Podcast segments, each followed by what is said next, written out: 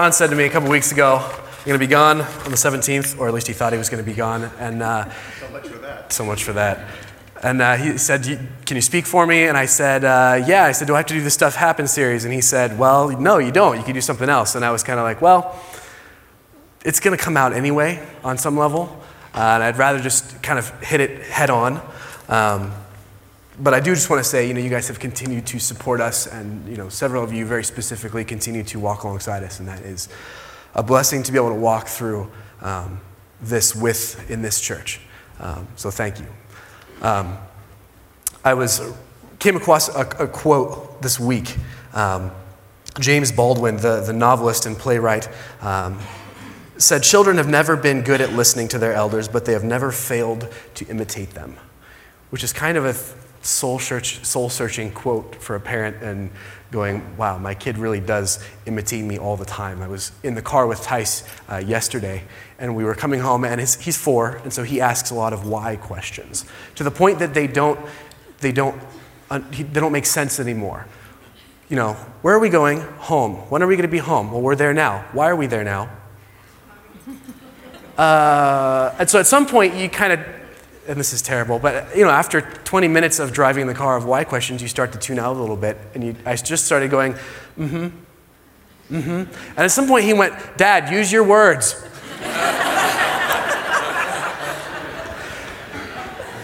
right? Kids imitate their parents. And, I've, and as, I've, as I've, you know, my kids get older, and I start realizing that I'm actually imitating my parents with my kids. And I can see in my mind's eye exactly my, my parents' facial expression when I was four or five or six, or, you know, or, and it's just kind of scary. We imitate people. We, we, we model our lives on, on, on each other. And even as we're here socially, we, we, we influence each other and we imitate each other without even thinking about it without even thinking about it. And so this morning, I wanted to look at a model for what happens when stuff happens, when it hits the fan. What's that model? And so James chapter 5 says that Job is actually the model. He says, if you want to know what patient enduring in suffering looks like in the midst of crisis, in the stuff, look at Job. And so that's what I want to do. I want to look at Job and who Job was and how he responded to the crisis. Uh, it's been encouraging for Renska and I to look at that. And I've realized as we walked through some stuff that we actually looked at other people we respected or who had been through similar things and said, what did they do? Because one of the things that I've discovered is when you're in crisis is that sometimes you don't always know what to do or what you need. You, it, you just you don't know. And so when you're in crisis, you look at models because you might forget everything you think you know, but the stuff that comes back is the stuff that you've seen lived out. What did that person do? How did they do it? So, who is Job? And I want to jump right in. We're going to read the story. Job chapter 1. It says, There was a man in the land of Uz whose name was Job, and that man was blameless and upright, one who feared God and turned away from evil. Blameless, upright, one who feared God and turned away from evil. Those are like buzzwords out of the book of Proverbs. It's like, it's like basically this guy walks closely with God. He is in a dynamic, close, living, breathing relationship with God. He's blameless and upright. They're just not, we kind of read them and it kind of goes over our heads, but that's what the author's trying to get at. And he goes on, he says, There were born to him seven sons and three daughters, and he possessed 7,000 sheep, 3,000 camels, 500 yoke of oxen, and 500 female donkeys, and very many servants, so that this man was the greatest of all the people of the East. His sons used to go and hold a feast in the house of each one on his day, and they would send and invite three sisters to eat and drink with them. And when the days of the feast had run their course, Job would send and consecrate them, and he would rise early in the morning and offer burnt offerings according to the number of them all. For Job said, It may be that my children have sinned and cursed God in their hearts. Thus Job did continually. And so Job not only walks closely with God, he's also very prosperous. God has blessed him, right? Wealth was measured in terms of livestock, and he's, he's got it. To the point that his, his kind of looks like his children don't really need to work, they just kind of feast. Seven sons, that's pretty practical, right? Seven days of the week. So Monday you're at Billy's house, Tuesday you're at Johnny's house, Wednesday you're at Mikey's house, right? That's good. And he, he cares spiritually for his, for his kids too. Right? He sacrifices. He worries about how the relationship was with God. And so the author of Job, we don't know who that is, but the author of Job sets Job up for us as kind of this blueprint of the kind of person we look at it and go, of course God blesses that guy. I mean, like, of course. He's like, he's the, he's, he's the right kind of guy. And then the scene cuts away from Job into this heavenly scene. And it says, Now there was a day when the sons of God came to present themselves before the Lord, and Satan also was among them.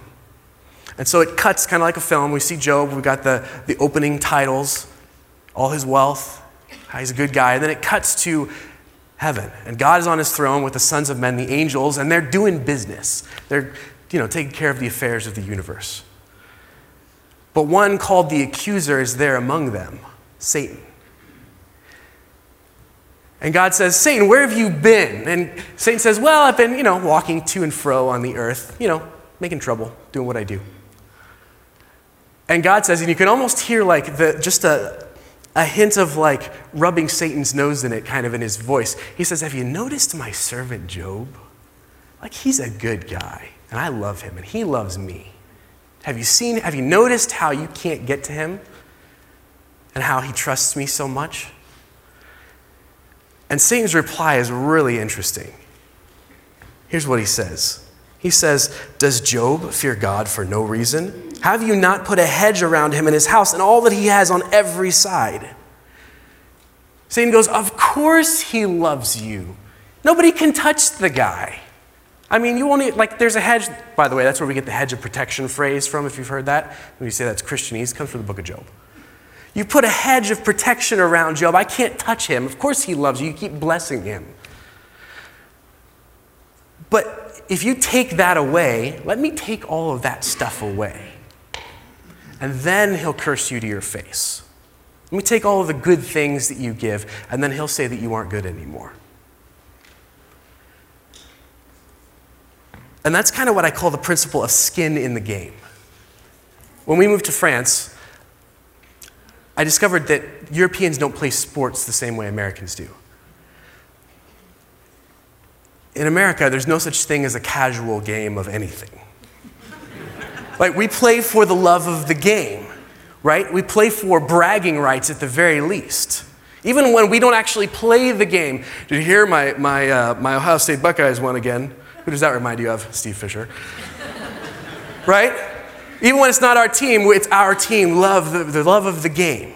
We've Got, and so we play even when there's not skin in the game, there's skin in the game. Europeans don't do that. And it's, man, that was frustrating because they do play casual sports and it's terrible. I mean, you get out there and they're missing layups and people are walking and it's like, come on! But they do play when there's skin in the game, when there's money riding on it, when there's something to play for. Then they play.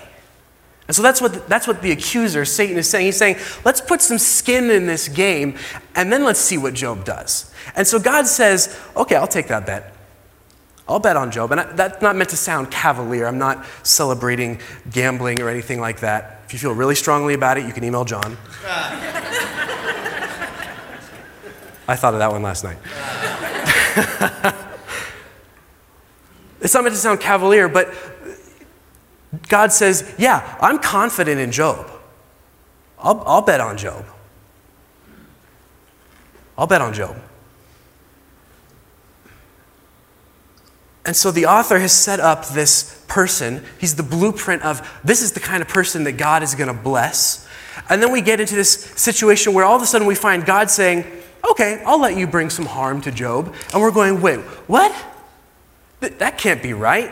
God's allowing Satan to hurt Job? And we start getting around to this question of why, why would he do that? Why? And Job gets there eventually too. And the problem is for us, I know for me, is that sometimes those why questions often don't help. In the sense that I think that if I could just know why and have some tangible reason of the good that comes out of this, it would, ju- it would be okay. The problem is, if you've ever gotten those kind of answers, they often don't minimize the pain at all, or the crisis, or whatever it is. But that's not to say that the why questions don't have a purpose. They do. The why is meant to lead us to who? who is God and who is He? And that's where Job eventually gets to. The crazy thing and the frustrating thing about the book of Job is that those why questions are never answered. We never find out why. But Job finds out who. He meets God face to face. And so, what's really at stake here? That Job would curse God to his face. What does that mean? And what I, I think what it means is that, is that God's goodness is at stake. We just sang about it. You are good, you are good. We sing about it all the time because it's so central, it's so foundational. And it's not just that God works all things for good, that's true. It's not just that He's the most good, that's also true. It's that He is goodness itself. He is the measuring stick by which all things are measured, good or not. Right? The devil has been trying to undermine that since Eden. Did God really say? I mean, was, was what he said really good, the most good? Maybe there's something else that's better over here. And you could do it yourself. You don't need God. And so that's what's at stake is will Job trust in God's ultimate goodness no matter what? That's what's at stake. And so how does he respond? And let's find out. And we get to this scene, the next scene, it cuts back to Job, and it says, Now there was a day when his sons and daughters were eating and drinking wine in their oldest brother's house, and the oxen were plowing and the donkeys feeding beside them. And the Sabaeans fell upon them and took them and struck down the servants with the edge of the sword. And I alone escaped to tell you, said the messenger. And while he was yet speaking, another messenger came up and said, The fire of God fell from heaven and burned up the sheep, and the servants consumed them, and I and, and consumed the servants and the sheep. And I alone have escaped to tell you. And while that second servant was still speaking, another came up and said, the Chaldeans have formed three groups and made a raid on the camels and took them and struck down the servants and the edge of the sword, and I alone escaped to tell you. And while he was yet speaking, a fourth came up and said, Your sons and daughters were eating and drinking wine in their oldest brother's house. And behold, a great wind came across the wilderness and struck the four corners of the house, and it fell upon the young people, and they are dead. And I alone escaped to tell you. It never rains, but it pours, right? Can you imagine sitting there in your car and your phone rings and, and your investment manager says, I have really bad news, it's gone. And while you're still talking to him, your phone rings and you go, Oh, I got to take this. And, you, and it's your boss, and he goes, Actually, we just eliminated your job. And while he's still speaking, the phone rings again, and you take that call, and your children are gone. And then you get a fourth call, and your house is gone, it's burned in a fire all in the space of 10 minutes.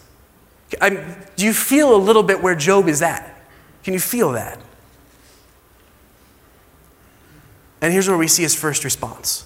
In verses 20 and through 22, he says, Then Job arose and tore his robe and shaved his head and fell on the ground and worshiped. And he said, Naked I came from my mother's womb, and naked shall I return. The Lord gave, and the Lord take away. Blessed be the name of the Lord. In all this, Job did not sin or do wrong. And I think we're meant to ask how? How did he do that? How was his first response possibly worship? And I think the truth of that lies in those opening verses. There was a man in the land of Uz whose name was Job, and that man was blameless and upright, one who feared God and turned away from evil.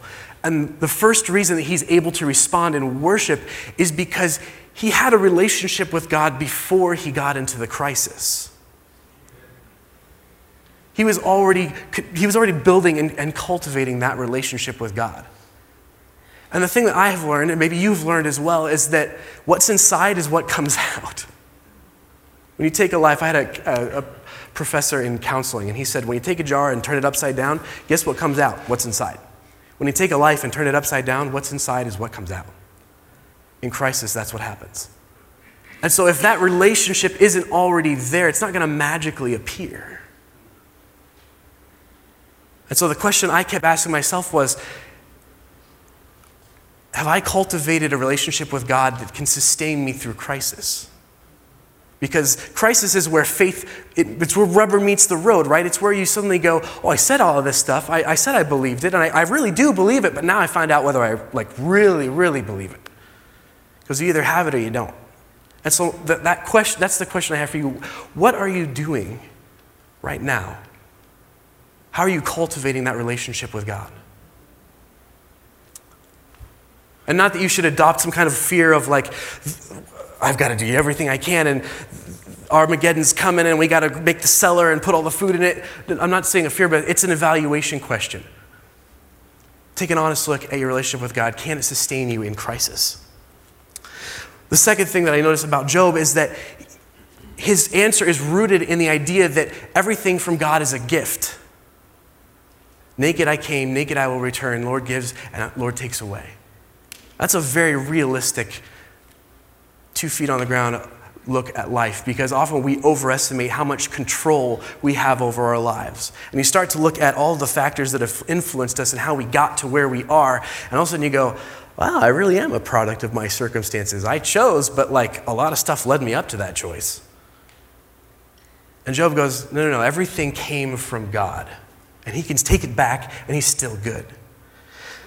And because he has that relationship from before, because he has that, that rooted in grace kind of approach to his stuff, he responds in worship. And it's costly worship. David says, I don't want to give God a gift that doesn't cost me anything. Worship costs. Romans 12:1 says, offer up your bodies as living sacrifices. Sacrifice is something that you give up that costs you something. What did it cost Job? First of all, it cost his it, it cost him his right to control, or at least to think he has control. But secondly, it cost him his right to understand.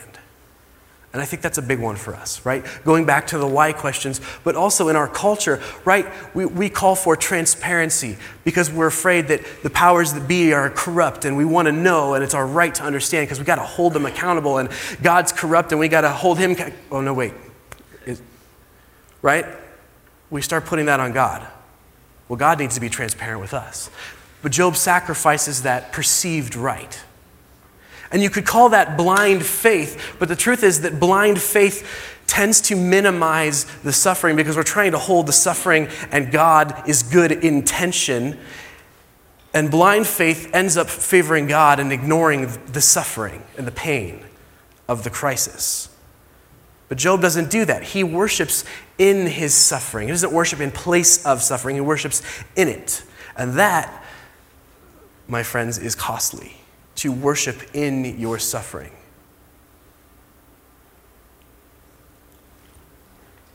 And so at the end of the day, Job's worship is a choice. It's a choice based on his relationship with God. I knew him beforehand, he's still good. I choose to worship.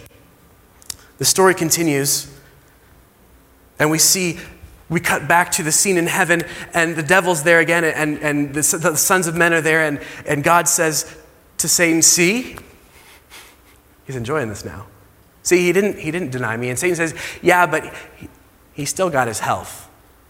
Let me take that. And then he'll curse you to your face. And God says, Okay, I'm, I'm, still, I'm still confident in Job.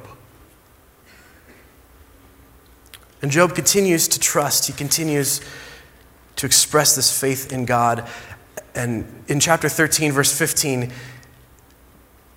he has this incredible, and I never caught the second part of it before. He says, Though he slay me, I will hope in him. Yet I will argue my ways to his face. Though he slay me, I will hope in him. What an incredible expression of trust. But I will still argue my ways to his face. And so Job worships, but he wrestles. He wrestles through the crisis.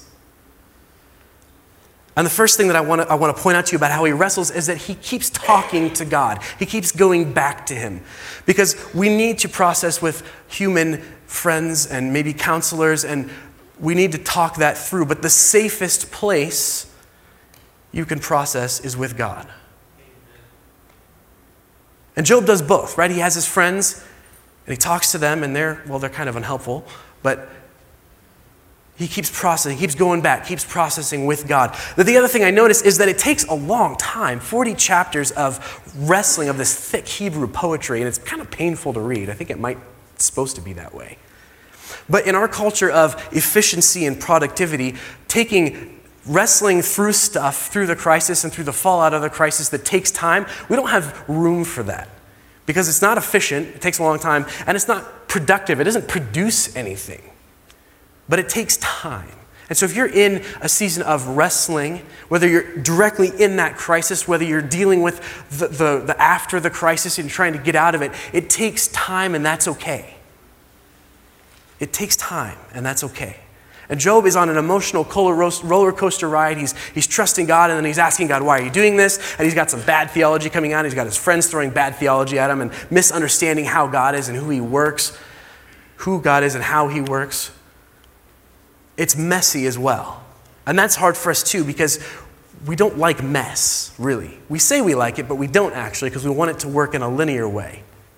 A and then B, and then I processed through and got to C and then D. But it doesn't. Job does A, and then he does Z, and then he does D, and then he does E, and then he comes back and does D, B. It, it's messy.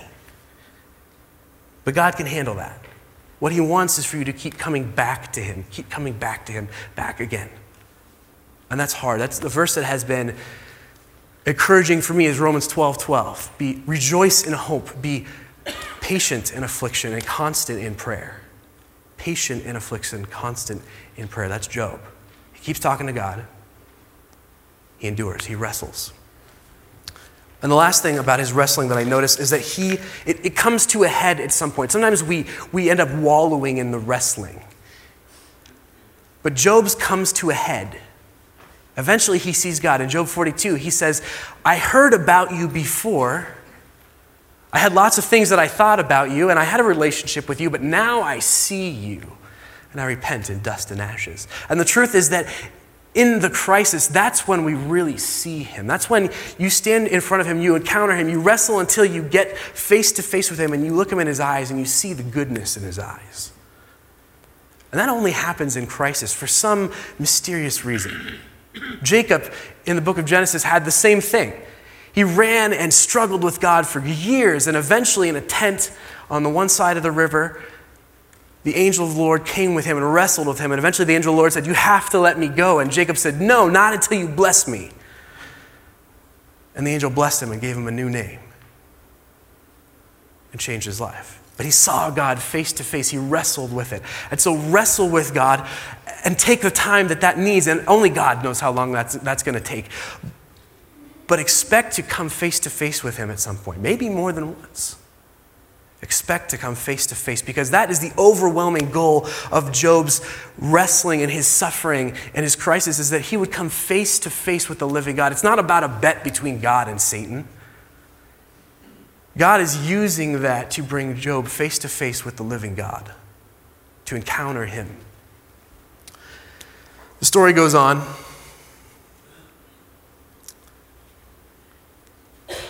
And then Job's wife sat with him after Satan had attacked his physical health.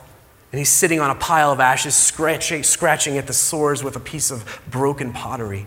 And Job's wife says to him, Do you still hold fast to your integrity? Curse God and die. But he said to her, You speak as one of the foolish women would speak. Shall we receive good from God, and shall we not receive evil? In all this, Job still did not sin with his lips. Now, when Job's three friends heard all of this evil that had come upon him, they came each from his own place Eliphaz the Temanite, Bildad the Shuhite, and Zophar the Naamathite.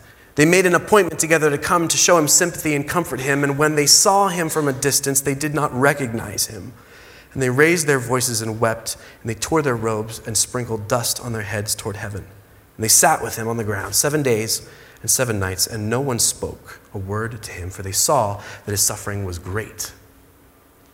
And so, the third thing that I see as I was looking at this story of Job is relational conflict. We always have relational conflict in crisis, every time. And Job's friends, they come up to him and they start really well. And they grieve with him, they wail loudly, they put dust on their heads, they tear their robes. I mean, just extreme being with him in his grieving. But then they give him something else that's really hard for us. They give him their time, seven days and seven nights, and they give him their silence. And I don't know about you, but I'm not good at that. Because why? Time, well, time is money. And silence is awkward. But oftentimes, and if you've been through, if you're in crisis, if you've been through it, you know sometimes what you need the most is you need someone's time in their silence. You need them to invest emotionally and relationally with you. And sometimes that looks like time in silence, but that's hard for us. I think that's why Paul says in Galatians 6, he says, Bear one another's burdens and so fulfill the law of Christ. Why? Because when I bear a burden with you, I'm actually carrying some of the weight. I'm actually working. It costs me something. It'd be a lot easier to just walk alongside you with my arm around you or lead you down the path in front of you. But Paul says, no, bear one another's burdens. Give that time. Give that silence. You get to bear their burden by bearing the awkwardness of the silence and the cost of the time. But Job's friends, so they start really well, but they, they end really badly. And they end up saying, Job, shut up, we're going to tell you how it is now. And they start accusing Job of having sinned. And just, just so we're all clear, that's not a good way to comfort somebody. you must have done something to deserve this. Not a great way. And Job eventually says, You guys are miserable comforters. Just his, his patience runs out. But there's one person who he, he does have patience with his wife. She says, and remember, you have to remember, Job's wife has walked with him the whole time through this. She's lost all of her stuff, she's lost her children. And now, as Job sits dying essentially on an ash heap, she looks at him and goes, I'm going to lose you too. And she says, Just curse God and die. You're dying anyway. And Job, and I never caught this before, Job responds really graciously to her, and we miss it because we don't understand. But he says, You speak as one of the foolish women would speak. What he's saying is, I know you don't really mean that like it came out. Why? Because in, in conflict and crisis, we say stuff. And he, if you're married, you need to be a place of safety for your spouse because one or both of you will crack at some point. At some point. One of you will lash out as you're flailing around trying to figure stuff out, you inadvertently hit the other person. Renska and I have talked about this, and I've always felt like there's a little bit of a stigma, and maybe you felt this as well. We, we you know, all uh, whisper into my friend's ear, you know, Renska and I are working on our marriage right now. But you can't say it out loud because, well, that would mean that we're on the rocks and it's almost done, and it's not true. And so Renska and I have, like, we, you know, we, we went on Right Now Media. There's like six marriage series, and we picked one out, flipped a coin. There's a study guide in there. It's got lots of good discussion questions. And Thursday nights, we sit at home and we watch one because we've been through some stuff and we want to take care of each other. And you know what we discovered? The stuff that we were doing five years ago, that was good stuff. That was good, good way to relate to each other. But we're not the same anymore. We changed. And you change over time, and so does your spouse. And so you need to work on that. You need to rethink stuff in every season. Whether that means going to counseling, whether that means sitting down and just taking time and talking through stuff, whatever it is, can I encourage you if you're married, like, don't put that off. It costs you something. It costs you something to say, yeah, we're working on our marriage. I can feel my pride go, no, don't want to say it. Which is kind of why I wanted to say it this morning, because it's like, let's, let's be done with this. Job is gracious to his wife. As the band comes up, let me conclude with this. If you are wrestling right now, if you are in a season of wrestling through whatever it is, can I encourage you to keep wrestling, to be patient in your endurance? But don't wallow in the wrestling either. Sometimes we, you know, we start to, to, to wrestle on our own in our own little corner. That's when we start to wallow. We get comfortable. The doubts begin to eat away. Wrestle with God and expect to see Him, expect to find Him. It might take time, and that's why we need each other. But keep wrestling. And if you're someone who is in a season where you're not, maybe you're not in crisis right now, can I ask you this question? What are you building into your relationship with God? How are you cultivating a relationship that is going to carry you through crisis? We know the strain that it puts on human relationships. It also puts a strain on your relationship with God. And if there's not a foundation there, it's going to rip you apart, you and God. I wrote a song uh, a number of years ago. I'm not going to sing it now, but I wrote it about Job. And I just wanted to read it for you because it really captures the, the sense of how God's goodness is what's at stake. It says, Instead of a wound, let me see a scar. Instead of the rain, let me see the stars. Instead of a stain, let me see a work of art. Looking out through red eyes, I want more than false hope and white lies. Trying to see past the curse, is there goodness in your eyes? Is this the blessing in disguise? And that is my heart for this church is that we would be people who walk through crisis in such a way that we come face to face with the living God and we look him right in the eyes and we see there the, the depth of goodness and mercy and compassion and kindness. And that we would continue to trust, through, trust in that in crisis. We're going to sing a song Good, Good Father. It's who you are. It's who you are. His goodness is the very essence of who He is. And so, would you trust that this morning as we stand and sing?